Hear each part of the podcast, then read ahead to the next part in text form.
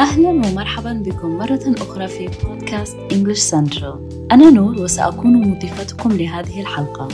سأخبركم اليوم عن الكلمات العامية التي تسمعها كل يوم والتي غالبا ما تستخدم في سياق اجتماعي معين العامية. بحكم التعريف العامية هي لغة غير رسمية أو كلمات محددة تستخدمها مجموعة معينة من الناس. العديد من هذه الكلمات العامية لها معاني متعددة اعتمادا على سياق المحادثة. على سبيل المثال، عندما تسمع كلمة flex فإنك تفكر تلقائيا في العضلات. في العامية الحديثة تعني كلمة flex في الواقع إظهار إنجازاتك مثل I want to flex my brand new sports car إليك عبارة أخرى Weird flex but okay والتي تستخدم كرد على تفاخر يعتبر غريبا وهذا يجعل ممارسة اللغة الإنجليزية العامية فكرة جيدة لأنه في أغلب الأحيان ستسمع الكثير منها في الموسيقى والأفلام والتلفزيون والمحادثات. سنتحدث في هذه البودكاست فقط عن الكلمات العامية الشائعة التي نسمعها غالبا وما تعنيه حقا. دعونا نبدأ. Ghosting هو مصطلح مواعدة يعني قطع جميع الاتصالات مع شخص ما دون تفسير. لنفترض أنك قابلت شخصا ما على تطبيق مواعدة عبر الإنترنت. صارت الأمور على ما يرام حتى توقف هو أو هي في يوم من الأيام عن الاستجابة لك. You have been ghosted. هل سبق لك أن استمعت إلى موسيقى جيدة جعلتك تشعر بأنك بحالة إيجابية؟ فبدأت بالإهتزاز vibing مع الإيقاع. Vibing. تعني كلمة vibing الاستمتاع بشيء ما. الشاي tea. ليس مجرد مشروب إنه يعني كذلك gossip. عندما يطلب منك شخصا ما spill the tea فإنه يتوقع منك مشاركته في الحديث. تماما مثل سكب الشاي.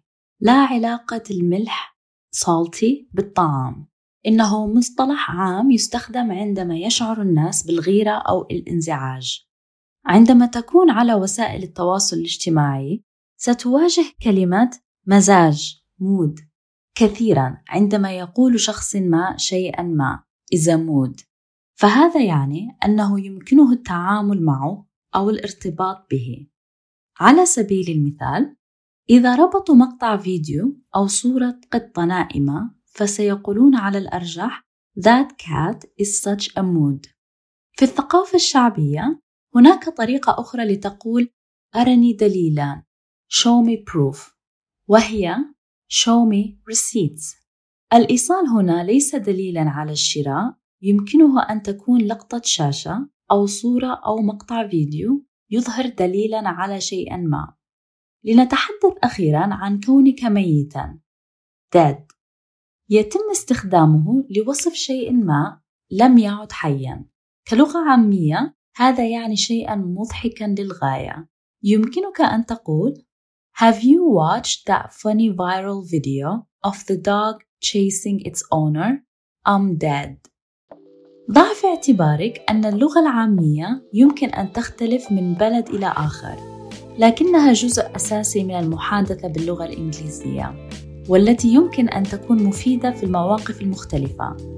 سواء كنت لا تزال تتعلم اللغة الإنجليزية أو كنت بارعا فيها فسترغب في فهم أحدث لغات العامية. هذا كل ما في حلقة اليوم. أتمنى أن تكون قد تعلمت شيئا ما معي. لا تنسى أنه سيكون هناك المزيد من الدروس التي يمكنك الاستماع إليها كل أسبوع. قم بزيارة موقعنا www.englishcentral.com أو قم بتنزيل تطبيق English Central إذا كنت تود معرفة المزيد حول قواعد اللغة الإنجليزية. إذا استمتعت بهذه الحلقة فأضفنا إلى قائمة التشغيل الخاصة بك أو انقر على حفظ في حلقاتك. شاهد وتعلم وتحدث وانطلق مع English Central. سأتحدث إليك مرة أخرى قريبا. شكرا لك على الإنصات.